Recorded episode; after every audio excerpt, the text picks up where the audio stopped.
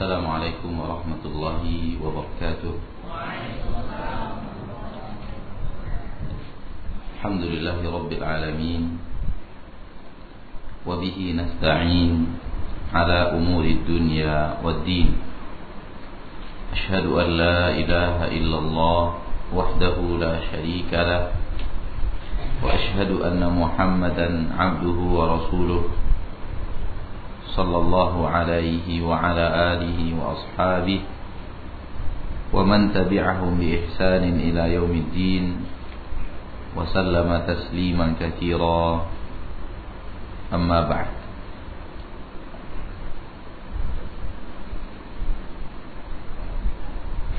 Allah Subhanahu wa taala berfirman di dalam Al-Qur'anul Karim khalqu wal amru. Tabarakallahu ahsanal khaliqin. Ketahuilah milik Allah lah makhluk. Dan miliknya lah perintah.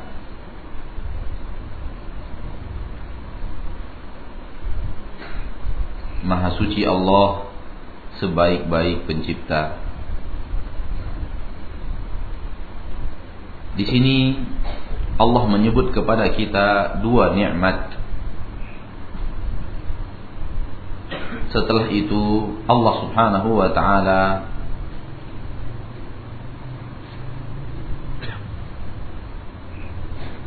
menyatakan keagungannya sebagai pencipta yang tiada tertandingi dan ini bahagian daripada kesombongan dan Allah Subhanahu wa taala satu-satunya yang berhak untuk menyombongkan diri tabaraka wa taala. Dua nikmat tersebut adalah pertama nikmat khalq, nikmat penciptaan. Ala lahul khalqu. Ketahuilah bahwa milik Allah al-khalqu, penciptaan. Hanya Allah Subhanahu wa taala pencipta makhluk. Maka ketika kita adalah makhluk, maka kita adalah nikmat Allah Subhanahu wa taala ketika kita diciptakan. Oleh karena itu, Allah mengingatkan kita di dalam Al-Quran Tidak pernahkah lalu pada dirimu suatu masa di mana kamu sesuatu yang tidak disebut orang. Di awal surat Al-Insan. Hal ata 'ala al-insani hinun min ad-dahri lam yakun syai'an madhkura. Artinya, hai manusia, kamu sebelumnya nggak ada apa-apanya. Nggak ada yang namanya Muhammad itu. Nggak ada yang namanya Fulan, sebut nama kita. Nggak ada. Berabad-abad lamanya nama itu tidak ada di permukaan bumi. Allah yang telah menciptakannya. Dan Allah yang telah memberikan nikmat kepadanya. Kemudian Allah menyebutkan nikmat yang kedua wal amru ala lahul khalqu wal amru miliknya lah perintah Allah menyebutkan perintah dan perintah Allah adalah syariatnya perintah Allah adalah syariatnya perintah untuk mengerjakan sesuatu dan perintah untuk meninggalkan sesuatu. Yaitu syariat.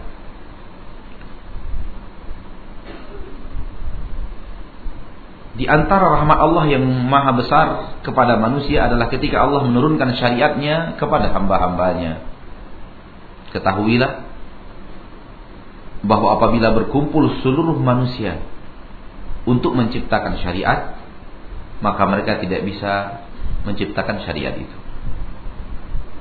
Akal seluruh manusia jenius tidak sanggup untuk mengetahui jalan yang diridhoi oleh Allah dari hamba-hambanya secara total. Secara parsial mungkin akal bisa mengetahui kejujuran itu dibutuhkan, berbakti kepada orang tua itu perlu, baik kepada tetangga itu suatu hal yang dianjurkan, Tetapi katakan kepada saya, bisakah akal manusia yang jenius tahu bahwa Allah menginginkan dari kita sholat lima waktu sehari dan semalam? Caranya takbiratul ihram dimulai dengan takbiratul ihram dan diakhiri dengan salam. Bisakah itu diketahui oleh akal semata? Tidak bisa. Bisakah akal sadar, tahu dan mengerti akan ada surga, akan ada neraka, akan ada masa berhisab, akan ada pertanyaan di alam barzakh, nikmat atau azab. Akal tidak akan dapat mengetahui semua itu. Maka di antara rahmat Allah yang maha besar ketika Allah menurunkan kepada kita kitab Al-Quranul Karim dan mengutus kepada kita Rasul untuk menerangkan makna daripada kitab tersebut litubayyina linnasi ma nuzzila ilaihim agar engkau menerangkan kepada manusia apa yang telah diturunkan kepada mereka. Apa yang diturunkan kepada manusia adalah kitab Al-Qur'an. Maka ini adalah nikmat. Ketahuilah, makhluk tidak akan sampai kepada kenikmatan dunia tanpa syariat. Makhluk tidak akan sampai kepada kenikmatan dunia apa pun tanpa syariat. Dan sesungguhnya kenikmatan apa pun yang dipandang oleh manusia nikmat tetapi nikmat itu tidak berdiri di atas syariat itu hanyalah tipu daya syaitan kepada manusia. Dan sungguh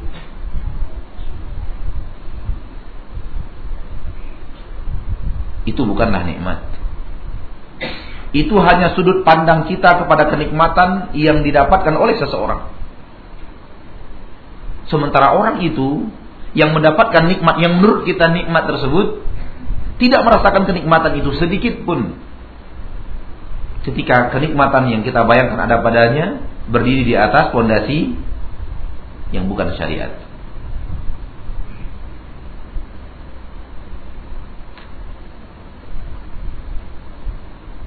Sungguh kita merasa pengusaha-pengusaha besar yang berdiri perusahaannya ditopang oleh puluhan bank. Kita melihat mereka berada kenikmatan yang luar biasa, mobil yang serba berganti, rumah yang serba megah. Tapi ketahuilah mereka pun merintih, menjerit, dan mereka tidak merasakan nikmatnya apa yang kita rasakan di mata kita dan di dalam pikiran kita itu nikmat. Dan sungguh telah bersaksi kepada kita mereka-mereka yang seperti itu bahwa perihnya mencari dunia membuat kami tidak merasakan nikmatnya harta. Tahukah kita ma'asyarul muslimin, pengusaha-pengusaha besar begitu bangun di pagi hari sudah nambah hutangnya 30 juta di bank setiap hari. Setiap hari. Begitu bangun, belum menggosok gigi, udah nambah hutang di bank 30 juta. Bunga dari apa? Pinjaman. Apa itu nikmatnya? Setiap hari bangun utang nambah 30 juta. Setiap hari bangun nambah utang 35 juta. Ketahuilah bahwa belum lama ini saya mendapatkan cerita dari orang yang bisa dipercaya.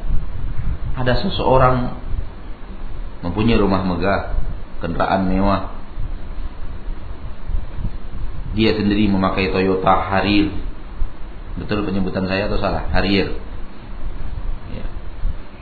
itu untuk dia, untuk istrinya Toyota Camry mewah. Tetapi semua itu bukan milik dia. Sudah tergadai di bank. Yang seandainya bank mengambil alih semua barang itu, dia akan kembali kepada titik nol bahkan minus. dan sekarang usahanya yang pernah berjalan lancar mandek. Kreditnya ke bank mulai macet. Dan dia pusing tujuh keliling. Seandainya bank akan mengambil alih semua itu kehidupan yang selama ini di atas angin akan berada di bawah tanah. Lihat Mungkin kita yang ada di sampingnya sebagai tetangga yang punya toko kecil, kendaraan yang punya cuma sepeda, Hah? Untung-untung ada sedikit motor walaupun tahun 90-an. Itu lebih kaya daripada orang ini sebenarnya. Karena ini milik dia sendiri. Sementara ini tidak ada yang milik dia. Lihat, tidak ada maslahat di dalam maksiat. Tidak ada apa? Maslahat di dalam maksiat. Tidak ada kenikmatan di dalam melanggar syariat Allah tabaraka wa taala. Maka ketika Allah Subhanahu wa taala sayang kepada kita, Allah turunkan syariat. Hanya orang-orang yang menjalankan syariat yang merasakan kenikmatan. Allah berfirman di dalam Al-Quran surah Al-Infitar Innal abrara lafi na'im. Sesungguhnya orang-orang yang taat berada pada kenikmatan. Wa innal fujjara lafi jahim. Sesungguhnya orang-orang yang berbuat maksiat ada di dalam kobaran api yang menyala-nyala. Keadaan mereka dunia dan akhirat seperti ini. Orang yang taat hidupnya aman, nyaman, tentram, bahagia. Dan orang yang berbuat maksiat hidupnya penuh dengan petaka, hidupnya penuh dengan penderitaan, hidupnya penuh dengan kobaran api, hidupnya penuh dengan ketidaktenangan. Ketika kita melanggar syariat, maka pada saat itulah datang penderitaan di dalam kehidupan. Ketika kita melakukan ketaatan, ketika itulah kenikmatan akan datang di dalam hidup. Allah berfirman di dalam surah Al-Fath, "Huwallazi anzala as-sakinata fi qulubil mu'minin. Dialah Allah yang menurunkan ketenangan di dalam hati orang-orang yang beriman. Hanya hati orang-orang yang beriman yang bisa tenang. Dan orang yang hatinya tenang adalah orang bahagia. Karena mustahil orang bisa bahagia kalau hatinya tidak tidak tenang. Maka kebahagiaan dunia hanya untuk orang-orang yang beriman.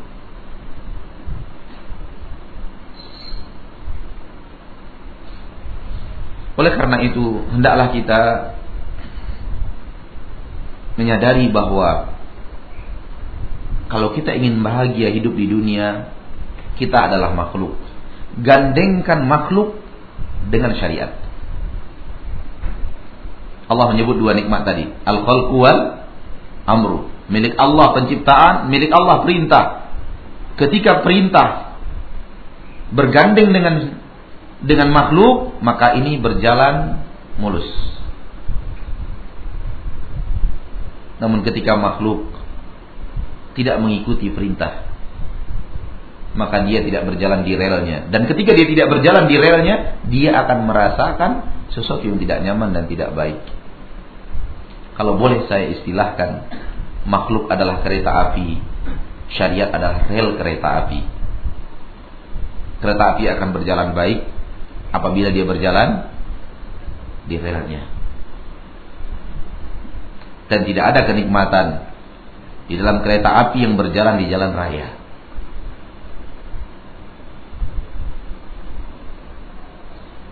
Masyarul muslimin. Kembali kita kepada kitab Kashfu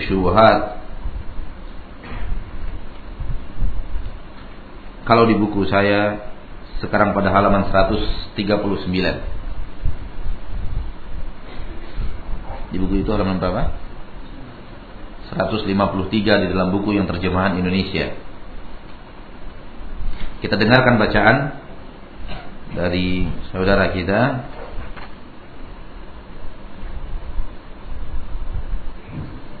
Sebentar. Ya. Tafadhal. Alhamdulillah wassalatu wassalamu ala asyrafil anbiya'i wal mursalin. وبعد قال المؤلف وللمشركين شبهة أخرى يقولون إن النبي صلى الله عليه وسلم أنكر على أسامة قتل من قال لا إله إلا الله وكذلك قوله أمرت أن أقاتل الناس حتى يقولوا لا إله إلا الله Sebentar, sebentar. Sepertinya ada perbedaan naskah. Tolong, tolong.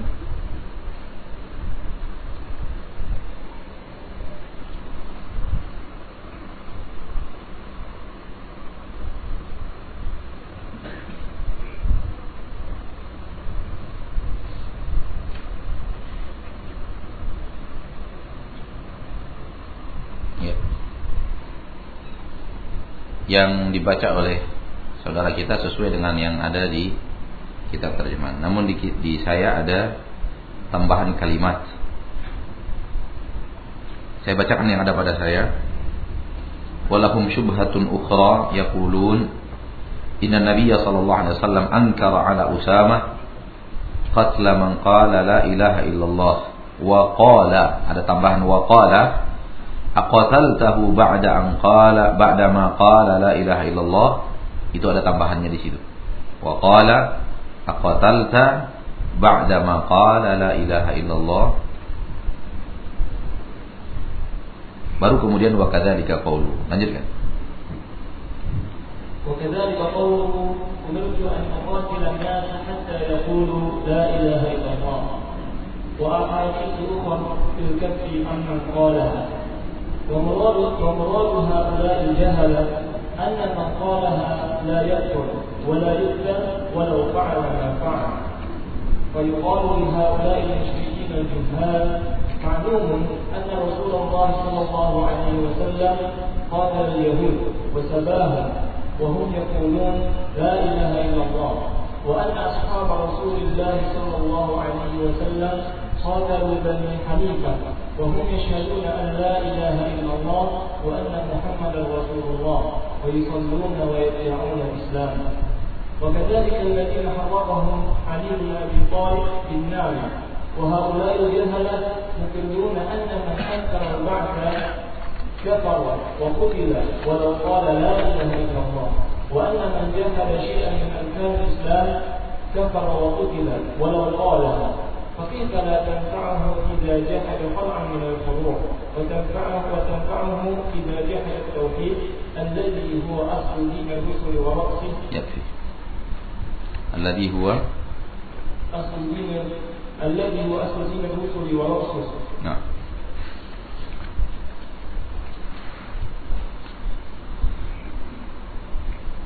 walahum syubhatun ukhra walil kafirina walil musyrikina syubhatun ukhra. Orang-orang yang berbuat kesyirikan kekufuran memiliki syubhat yang lain. Dan ini syubhat dengan nomor urut 10 di dalam kitab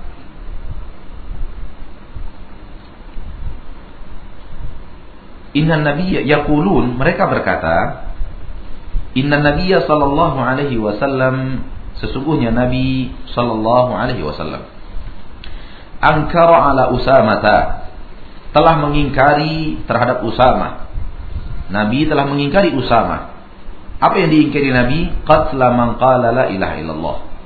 Yang diingkari Nabi pembunuhan Usama terhadap orang yang mengucapkan la ilaha illallah. Wa qala dan Nabi sallallahu alaihi wasallam berkata kepada Usama, Aqataltahu ba'da ma qala la ilaha illallah? Apakah engkau bunuh juga dia setelah dia mengucapkan la ilaha illallah? Ini dalil mereka pertama di dalam syubhat ini. Lihat, Islam melarang mengkafirkan orang yang telah mengucapkan la ilaha illallah. Islam melarang Seolah-olah mereka berkata begitu. Islam melarang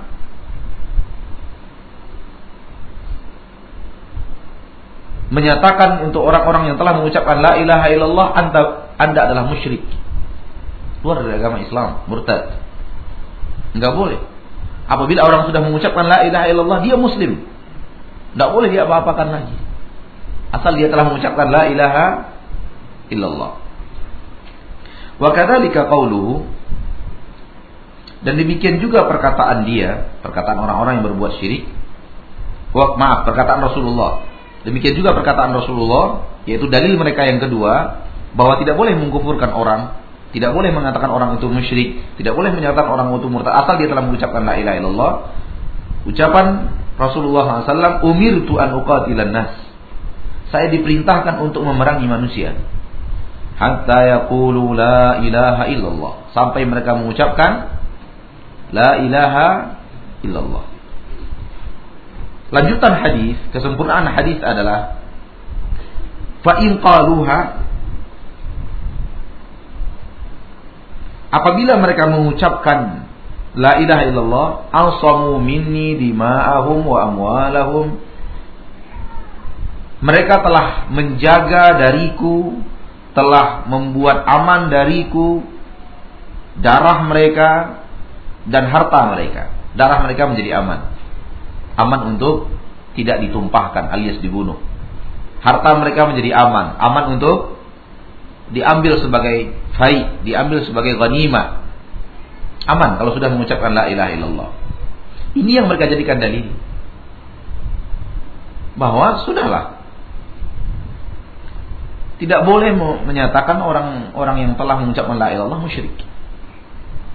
Tidak boleh mengucapkan murtad kepada orang-orang yang telah bersaksi la ilaha illallah. Lihat Us Usamah bin Zaid radhiyallahu taala anhu dimarahi oleh Rasul. Diingkari perbuatan Usamah bin Zaid ketika terjadi peperangan dia dan seorang musyrik kemudian si musyrik kalah dan Usamah bin Zaid telah siap untuk menghunuskan pedang dan melayangkan senjatanya dia ucapkan la ilaha illallah bisa dibayangkan bahwa keadaannya bahwa Usama dan musyrik itu, Usama radhiyallahu an berperang, saling ingin membunuh. Usama ingin membunuhnya, orang musyrik itu ingin membunuh Usama. Terjadi duel bersenjata. Ketika senjata orang itu kalah dan pedang Usama siap untuk menghujam, ia ucapkan la ilaha illallah. Demi Allah, Kalaupun kita ada pada posisi itu, kita pasti meyakini orang ini pura-pura aja. Ngomong la ilaha illallah. Tetapi itu diingkari oleh Rasul. Usama meyakini itu. Ini orang ini nggak nggak benar, nggak serius mengucapkannya. Hanya takut kepada senjata Usama. Oleh karena itu Usama radhiyallahu taala lanjutkan tikamannya. Sehingga orang itu wafat. Timbul keraguan di dalam jiwa Usama radhiyallahu an dan minta kepada Rasulullah SAW pendapat. Tadi saya berperang begini, begini, begini. Rasulullah marah kepada Usama, marah besar. Mengingkari perbuatan Usama. Orang telah mengucapkan la ilaha illallah dibunuh juga. Ini menandakan kata mereka, dalil kami bahwa tidak boleh mengkafirkan kaum muslimin. Tidak boleh menyatakan ada orang kafir dari kepada kaum muslimin asal dia telah mengucapkan la ilaha Wa muradu haula'il jahalah wa maaf wa hadithun ukha wa hadithu ukha fil kafi amman qala. Dan ada hadis-hadis yang lain di dalam hal menahan menahan pembunuhan pernyataan kufur amman qalaha terhadap orang-orang yang telah mengucapkannya mengucapkan la ilaha illallah. Wa muradu haula'il jahalah dan maksud daripada mereka-mereka yang bodoh tentang makna la ilaha illallah ini anna man qala la ilaha illallah bahwa siapa yang telah mengucapkan la ilaha illallah la yakfur. Dia tidak akan kafir selama-lamanya. Wala yuqtal. Tidak boleh dibunuh. Walau fa'ala ma fa'al. Walau dia telah berbuat apa pun yang dia perbuat. Ini yang dia mereka maksudkan. Ini yang menjadi inti daripada pembicaraan mereka. Orang yang sudah mengucapkan la ilaha illallah muslim selama-lamanya. Asal dia telah mengucapkan la ilaha illallah. Apakah seperti itu keadaannya? Al jawab la Jawabannya tidak.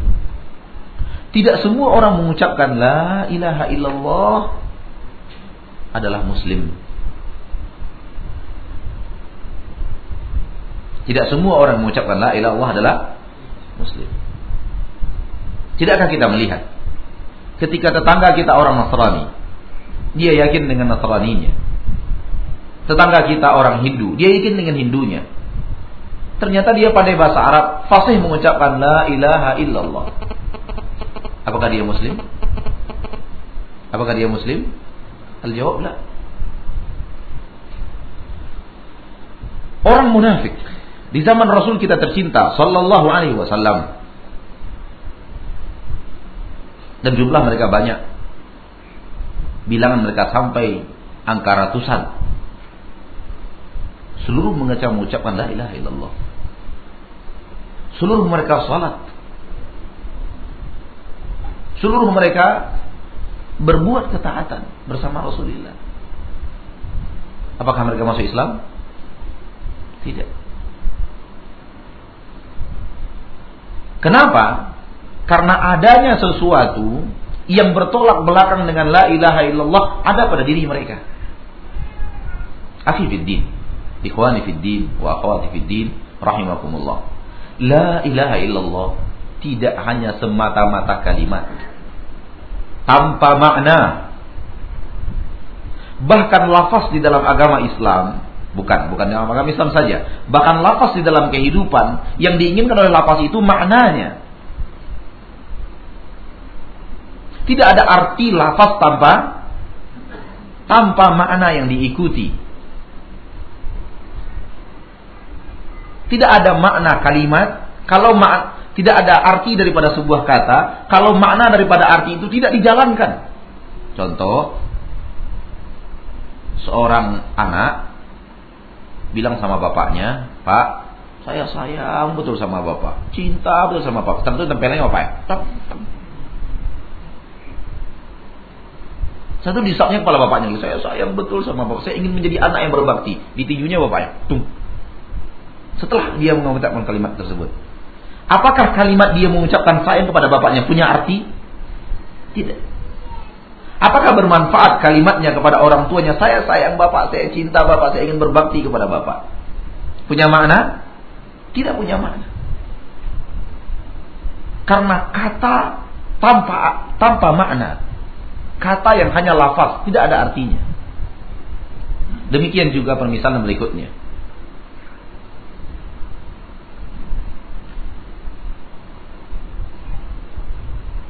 Kita punya tetangga yang sedang membangun rumah di sebelah rumah kita, sedang membangun rumah. Lalu kita secara tidak dia ketahui, kita datangkan batu bata satu mobil. Apa kata tetangga itu? Bapak, terima kasih banyak Pak. Bapak betul-betul peduli sama saya. Saya memang membutuh, sedang membutuhkan. Saya terima kasih banyak. Terima kasih banyak. Saya tidak tahu harus membalas jasa Bapak apa. Lalu dia ambil batu bata dilemparnya kaca rumah kita ketika itu juga. Punya arti terima kasihnya? Kalimat yang dia katakan terima kasih banyak Bapak telah peduli saya betul-betul terkesan saya benar-benar merasa terbantu. Lalu diambilnya batu bata dilempar kaca rumah kita. Punya makna kalimatnya? Tidak ada arti. Kenapa? Karena lafaz tidak menjal, tidak ada makna yang mengalir di lafaz tersebut. Tidak dijalankan. Tuntutan daripada lafaz tidak dijalankan. Seperti itu juga la ilaha illallah. Apakah la ilaha illallah yang diinginkan oleh agama Islam hanya kita ucapkan la ilaha illallah, la ilaha illallah, la ilaha illallah, dah selesai? Sampai kepada kalimat la ilaha illallah saja, asal kita ucapkan saja. Apakah hadis ini hanya sampai kepada titik saya perangi manusia sampai mereka mengucapkan. Sudah mengucap, sudah, selesai. Tidak. Agama Islam bukan hanya lafaz. Bahkan lafaz tidak ada arti kalau tidak ada pengamalan terhadap makna yang diinginkan oleh lafaz tersebut. Ini Al-Quranul Karim di hadapan kita. Ketika kita sekarang tidak mengamalkan tuntutan daripada Al-Quranul Karim, lihat kehidupan kita.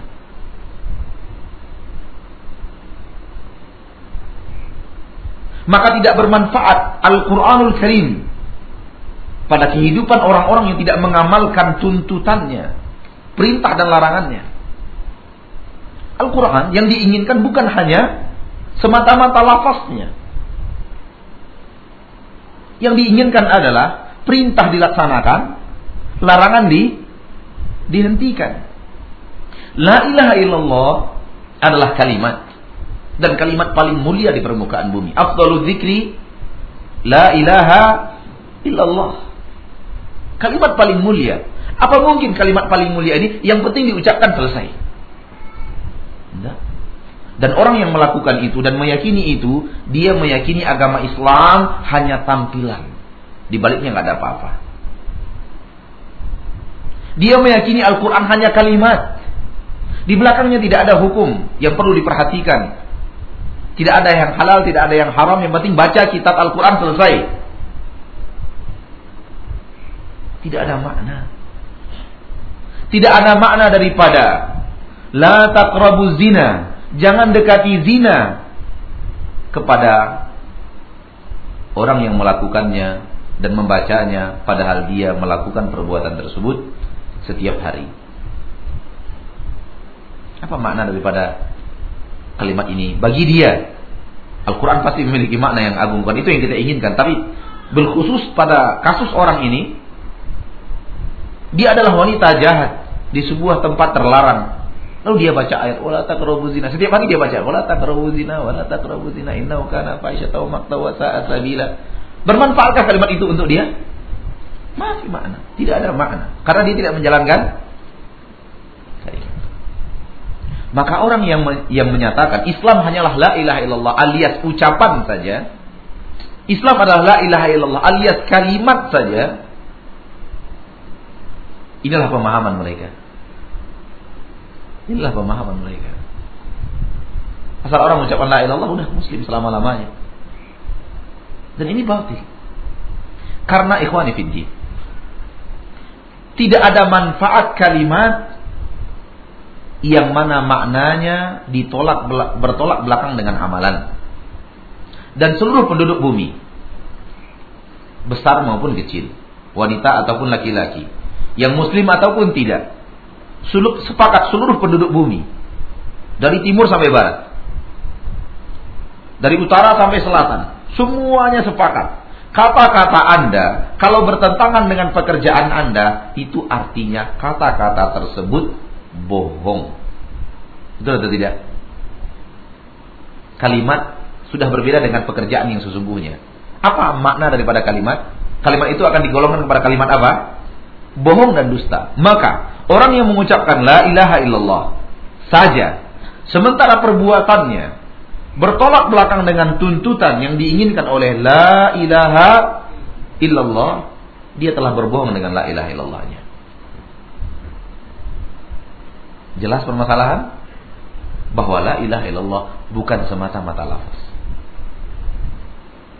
Yang diinginkan adalah lafaz dan lebih daripada lafaz makna yang terkandung dalam lafaz tersebut. Maka usang mengucap orang mengucapkan la ilaha illallah. Ketika dia ingin sholat, la ilaha illallah. Sholatnya ikhlas karena Allah. Ketika dia ingin berinfak, la ilaha illallah ikhlas kepada Allah. Dia tidak ingin pujian dari manusia. Ketika dia ingin berdoa, la ilaha illallah. Ketika dia ingin khusyuk, la ilaha illallah. Karena khusyuk bagian daripada ibadah.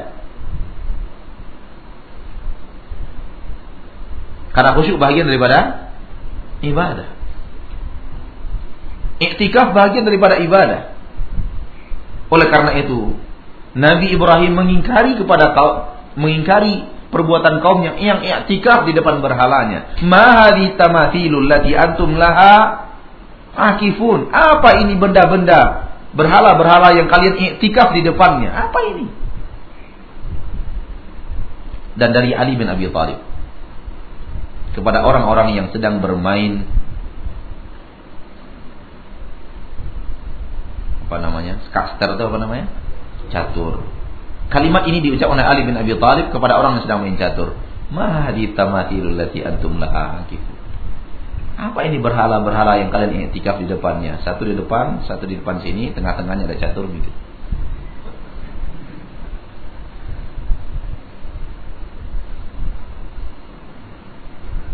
Berjam-jam. Subhanallah. Dia untuk sholat lima menit kepada Allah belum bisa khusyuk. Tapi di depan catur habis waktu dua jam, tiga jam.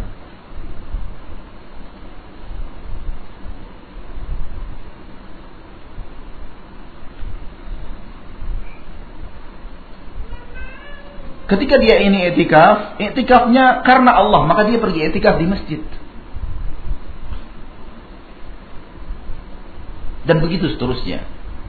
Ketika dia ingin bernadar, nadarnya karena Allah, Ketika ingin berkurban, kurbannya karena Allah. Tuntutan semua itu tuntutan daripada la ilaha illallah. Seandainya dia ucapkan la ilaha illallah. Sementara makna daripada la ilaha illallah itu apabila berdoa, doa itu untuk Allah, la ilaha, tidak ada yang diibadati dengan apa pun dan ibadah, doa adalah ibadah illallah kecuali Allah. Maka dia harus mengucapkan ya Allah ya Rabbku. Cipta langit dan bumi. Pencipta diriku, pemberi nikmat, pengasih dan penyayang. Rahmati aku. Itu ucapan la ilaha illallah sama dengan perbuatannya. Coba bayangkan kalau dia ucapkan la ilaha illallah satu hari seribu kali, di akhir tidur diangkat tangannya. Wahai Tuhan. Sebut nama Brahma. Wahai Tuhanku Brahma. Wahai Bapak Yesus yang ada di surga. Bermaknakah ucapan la ilaha illallahnya? Ketika dia minta kepada itu. Atau dia bentangkan tangannya. Atau jangan tidak jangan bentangkan tangan dia. Siap-siap mau tidur, lalu dia ucapkan, "Wahai Tuan Guru yang ada di Jawa Timur misalnya.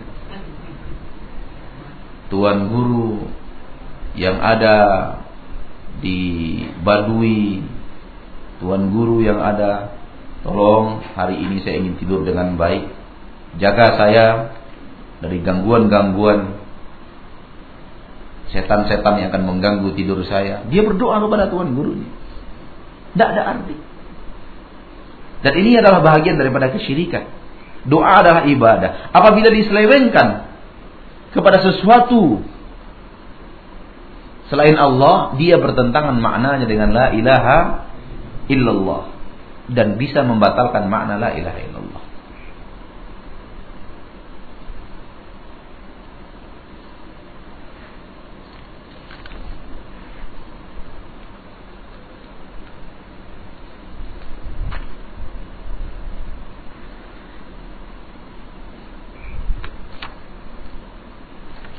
Kita pindah kepada jawaban. Fayuqal Maka dikatakan lihaula il musyrikin al juhal kepada mereka-mereka orang-orang yang berbuat syirik. Al juhal yang bodoh terhadap syariat. Bodoh yang paling bodoh adalah bodoh terhadap tauhid. Bodoh yang paling bodoh adalah bodoh terhadap tauhid. Sebagaimana dosa yang paling dosa adalah dosa terhadap dosa kepada Allah dengan melakukan syirik. Dosa yang paling besar Maklumun anna Rasulullah SAW telah diketahui bahwasanya Rasulullah SAW qatal al-Yahud. Memerangi Yahud. Wasabahum. Dan merampas mereka. Menjadikan mereka budak. Menjadikan mereka sabiun, tawanan. Dan akan menjadi budak. Wahum yakulun la ilaha illallah. Yahud juga orang yang mengucapkan la ilaha illallah. Agama mereka samawi yang aslinya Islam yang datang dari Nabi dari Allah kepada Nabi Musa alaihi assalam. Maka mereka orang yang juga kenal kepada Allah. Namun pengenalan mereka kepada Allah beriringan dengan kesyirikan. Beriringan dengan kesyirikan. Dan ini rahasia. Kenapa sembelihan ahlul kitab Yahud dan Nasara halal dimakan oleh kaum muslim? Karena mereka juga mengenal Allah. Dan sembelihan mereka di dalam syariat mereka juga pakai nama Allah. Bedanya sama orang Islam, mereka mengucapkan kalimat Allah dengan berbuat syirik dan orang muslim yang hak, orang muslim yang mengucapkan kalimat mengenal Allah tanpa kesyirikan. Namun tujuannya sama-sama Allah. Ketahuilah masyaallah muslimin. Allah yang dinyatakan Allah oleh orang Yahudi dan Allah yang dinyatakan Allah oleh orang Nasrani, dialah Allah yang dinyatakan Allah oleh umat Islam.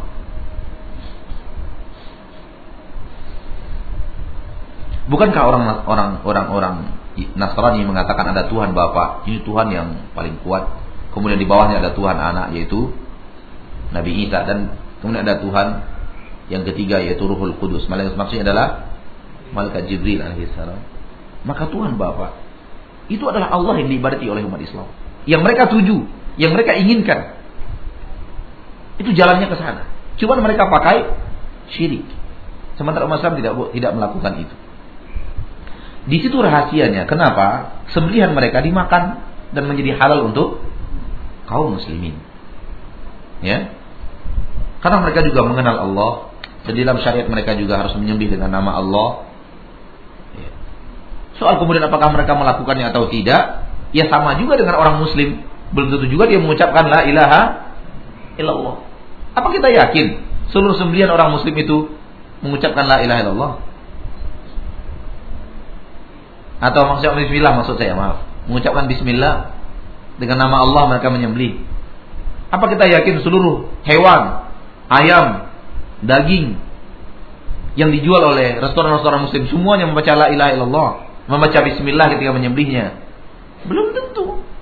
Sebagaimana kemungkinan orang orang Yahud, orang Nasara tidak mengucapkan bismillah ketika mereka menyembelihnya padahal itu syariat mereka. Demikian juga orang muslim bisa saja mereka mereka tidak mengucapkan bismillah ketika menyembelih padahal itu adalah syariat Islam. Bagaimana solusinya? Solusinya gampang dibuat oleh Rasul. Agama ini mudah. Aisyah berkata, "Wahai Rasulullah, datang kepada kami kaum-kaum yang membawa daging. Kami tidak tahu apakah mereka menyembelihnya pakai nama Allah atau tidak." Apa kata Rasulullah? Sami alaihi anti wa kuli. Kamu yang baca bismillah makan. Gampang kan? Gampang.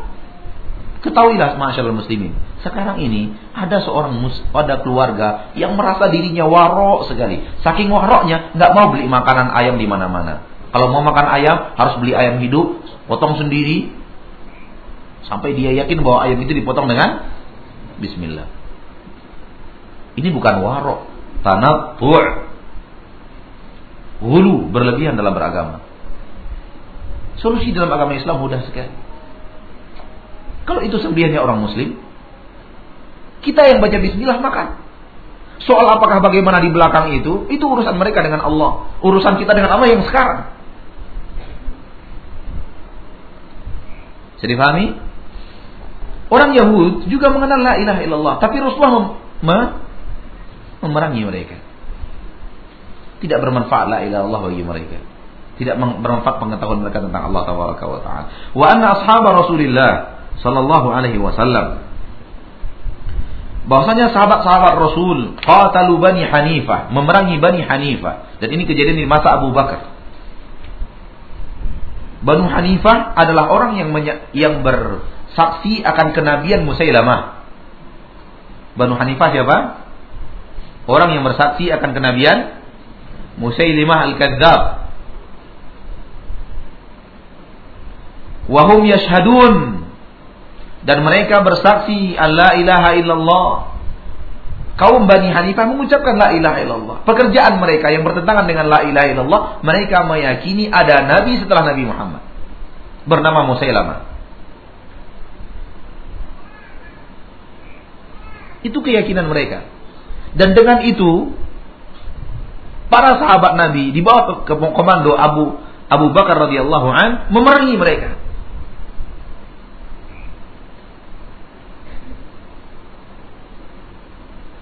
Dan mereka bersaksi bahwasanya Muhammad Rasulullah bukan tidak bersaksi. Mereka bersaksi Nabi Muhammad Rasulullah. Mereka salat, mereka mendakwakan dirinya muslim dan mengucapkan la ilaha illallah. Bermanfaatkah la ilaha illallah mereka dengan satu perbuatan mereka, meyakini kenabian Musailamah al-Kadzab. Tidak bermanfaat la ilaha illallah. Bersamaan dengan dosa yang menentang makna la ilaha illallah. Padahal menyatakan seorang Musailamah adalah nabi hubungan yang bukan dengan la ilaha illallah tapi dengan syariat Islam yang lainnya itu pun telah diyakini oleh para sahabat nabi mereka bukan Islam lagi dengan keyakinan mereka tersebut mereka lagi bukan lagi muslim sehingga berhak untuk di diperangi keluar dari agama Islam wa kadzalika alladziina harraqahum Ali bin Abi Thalib bin nar radhiyallahu an. Demikian juga orang-orang yang telah dibakar oleh Ali bin Abi Thalib radhiyallahu anhu dengan dengan dengan api. Di zaman Rasul di zaman Ali bin Abi Thalib hidup sebagai pemimpin khalifah adanya orang-orang juhal meyakini bahwa Ali bin Abi Thalib bukan bukan lagi manusia biasa, tapi dia adalah ilah. Dia adalah Tuhan selain Allah. Di zaman kepemimpinannya. Dan mereka orang-orang yang menyatakan dirinya mencintai Ali radhiyallahu an dan mencintai alul bait keluarga Rasulullah SAW secara keseluruhan. Tapi mereka memiliki akidah yang sudah menyeleweng. Padahal mereka syiatuhu. Kelompoknya Ali.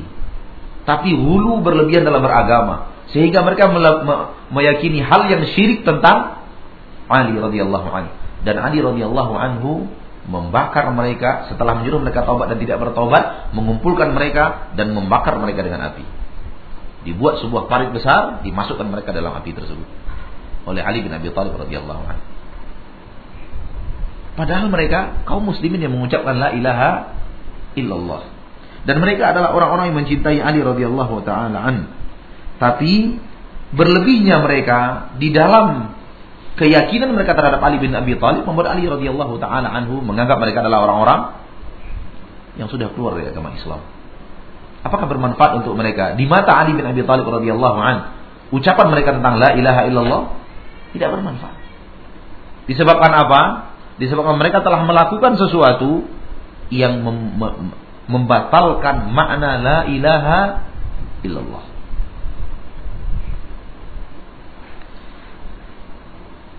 Dan ini adalah istihad Ali radhiyallahu an.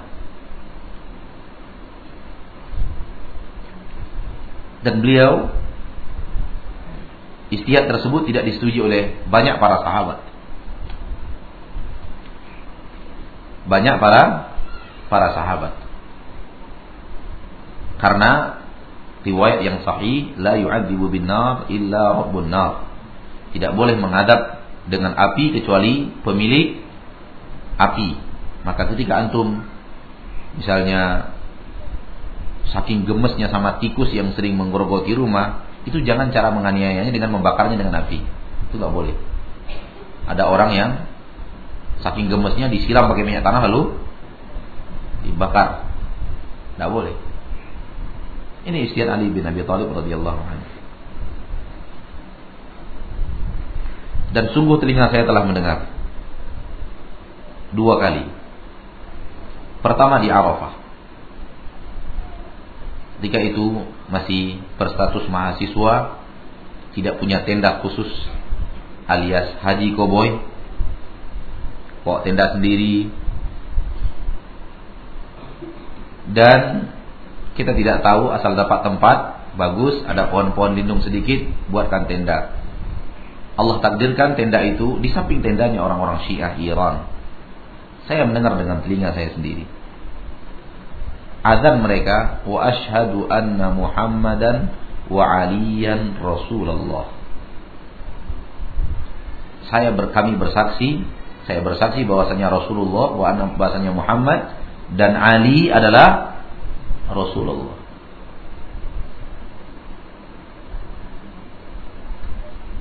Tidak akan sama mereka dengan Banu Hanifah yang mengimani nabinya ha? nabinya Musailamah wallahi sama 100% dan satu lagi saya mendengar, masih dari orang-orang yang sama. Di antara Safa dan Marwah. Dan posisinya lebih dekat kepada Bukit Marwah daripada Bukit Safa. Mereka meneriakkan dengan suara yang lantang, di, dikomando oleh seseorang diikuti oleh yang lainnya.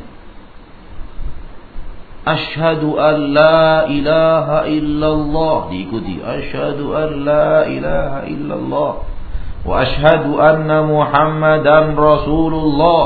Wa ashadu anna Muhammadan Rasulullah. Wa ashadu anna Aliyan Nabi Allah. Wa ashadu anna Aliyan Nabi Allah. Telinga saya mendengarnya dan Allah saksi. Jadi mereka bukan hanya mencintai Ali dan keluarga Nabi, tapi mereka telah hulu. Hulu mereka sampai kepada jenjang kufur. La khaira tidak ada kebaikan pada mereka sedikit pun.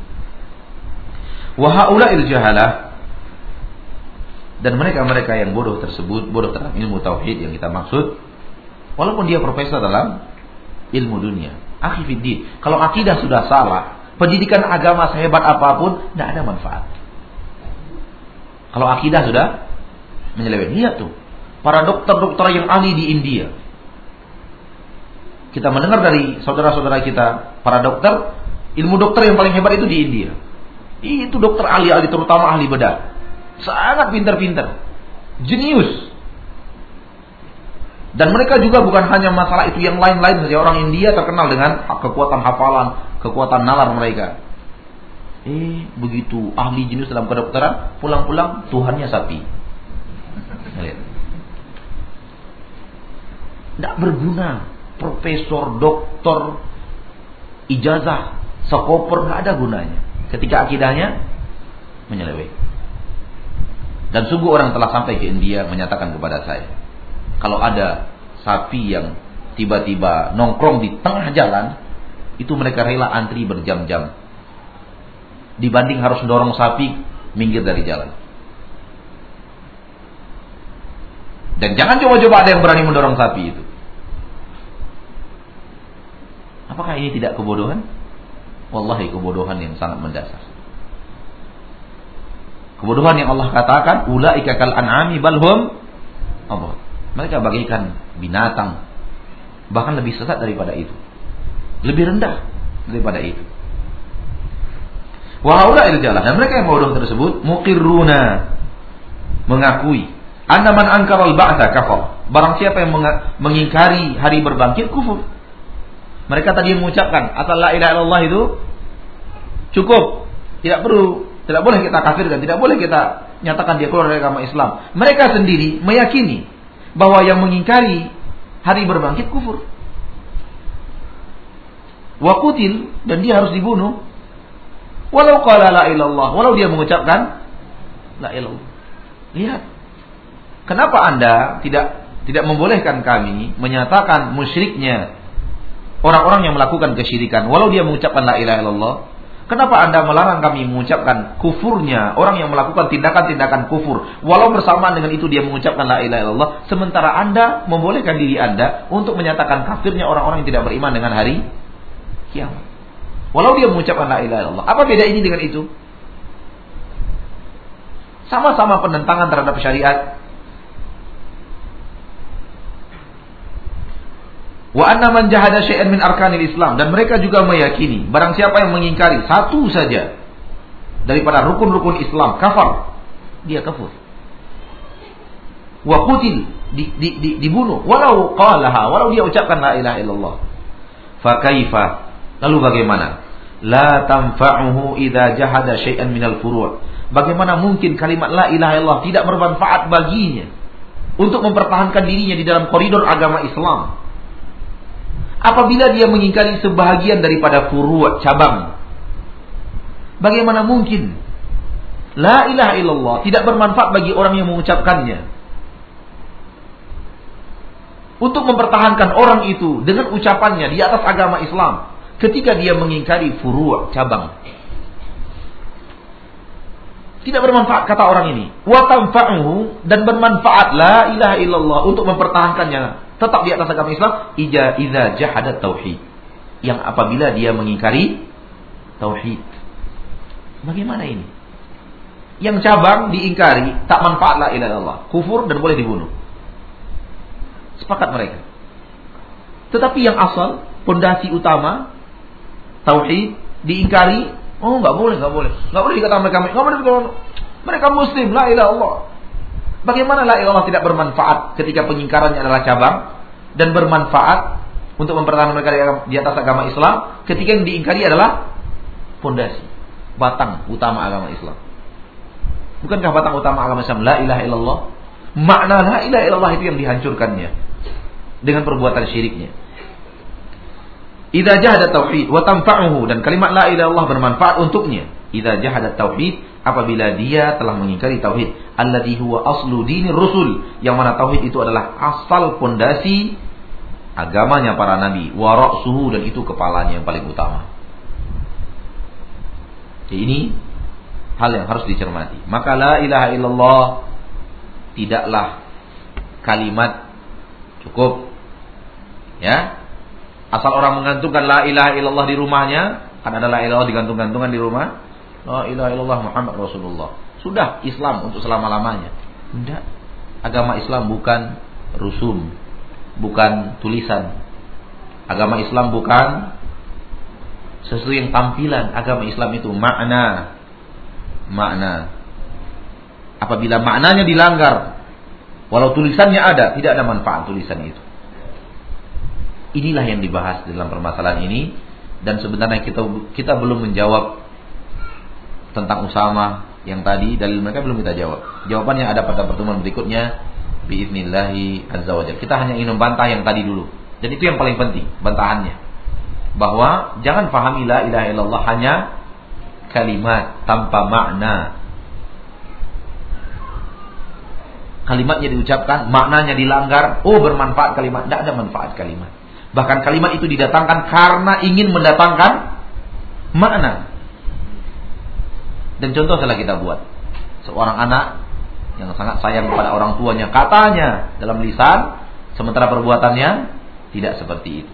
Tetangga yang berterima kasih katanya dengan dibantu namun dengan bantuan itu dia melakukan hal yang tidak terima kasih. Maka tidak ada kalimat makna daripada kalimat itu. Demikian juga dengan la ilaha illallah. Ucapkan la ilaha illallah terus, lakukan juga yang membatalkannya terus. Tidak ada artinya sama sekali. Karena la ilaha illallah akan dianggap dusta, akan dianggap bohong seperti kesepakatan seluruh kesepakatan seluruh penduduk bumi bahwa kalimat kata yang sudah dibatalkan oleh perbuatan kalimat tersebut sama dengan dusta, sama dengan bohong, tidak ada artinya. Saya tadi malam tidak di tidak di Pekanbaru lagi di Jakarta, padahal di Pekanbaru. Ada nggak arti daripada kata-katanya itu? Nggak ada arti. Nggak ada arti. Ketika ditelepon sama kawannya, dia tahu kawannya mau nanya hutang gitu. Kapan dibayar? Nggak ada pak, saya lagi di Jakarta pak. Padahal dia ada di Pekanbaru. Bermakna nggak kalimatnya ada di Jakarta itu? Nggak ada makna, karena dia telah berbohong. Demikian juga apabila la ilaha illallah arti daripada kata itu dilanggar sehingga kata itu bagi seorang yang mengucapkannya dan melanggarnya kata itu tidak ada guna dan arti. Ini yang perlu dalam masalah ini dan penting. Oleh karena itu kita harus memahami la ilaha illallah secara makna, harus memahami la ilaha illallah secara pelaksanaan agar kemudian jangan sampai perbuatan kita malah itu yang membatalkan kalimat la ilaha illallah yang kita ucapkan. Wassallallahu wasallam wa wa wa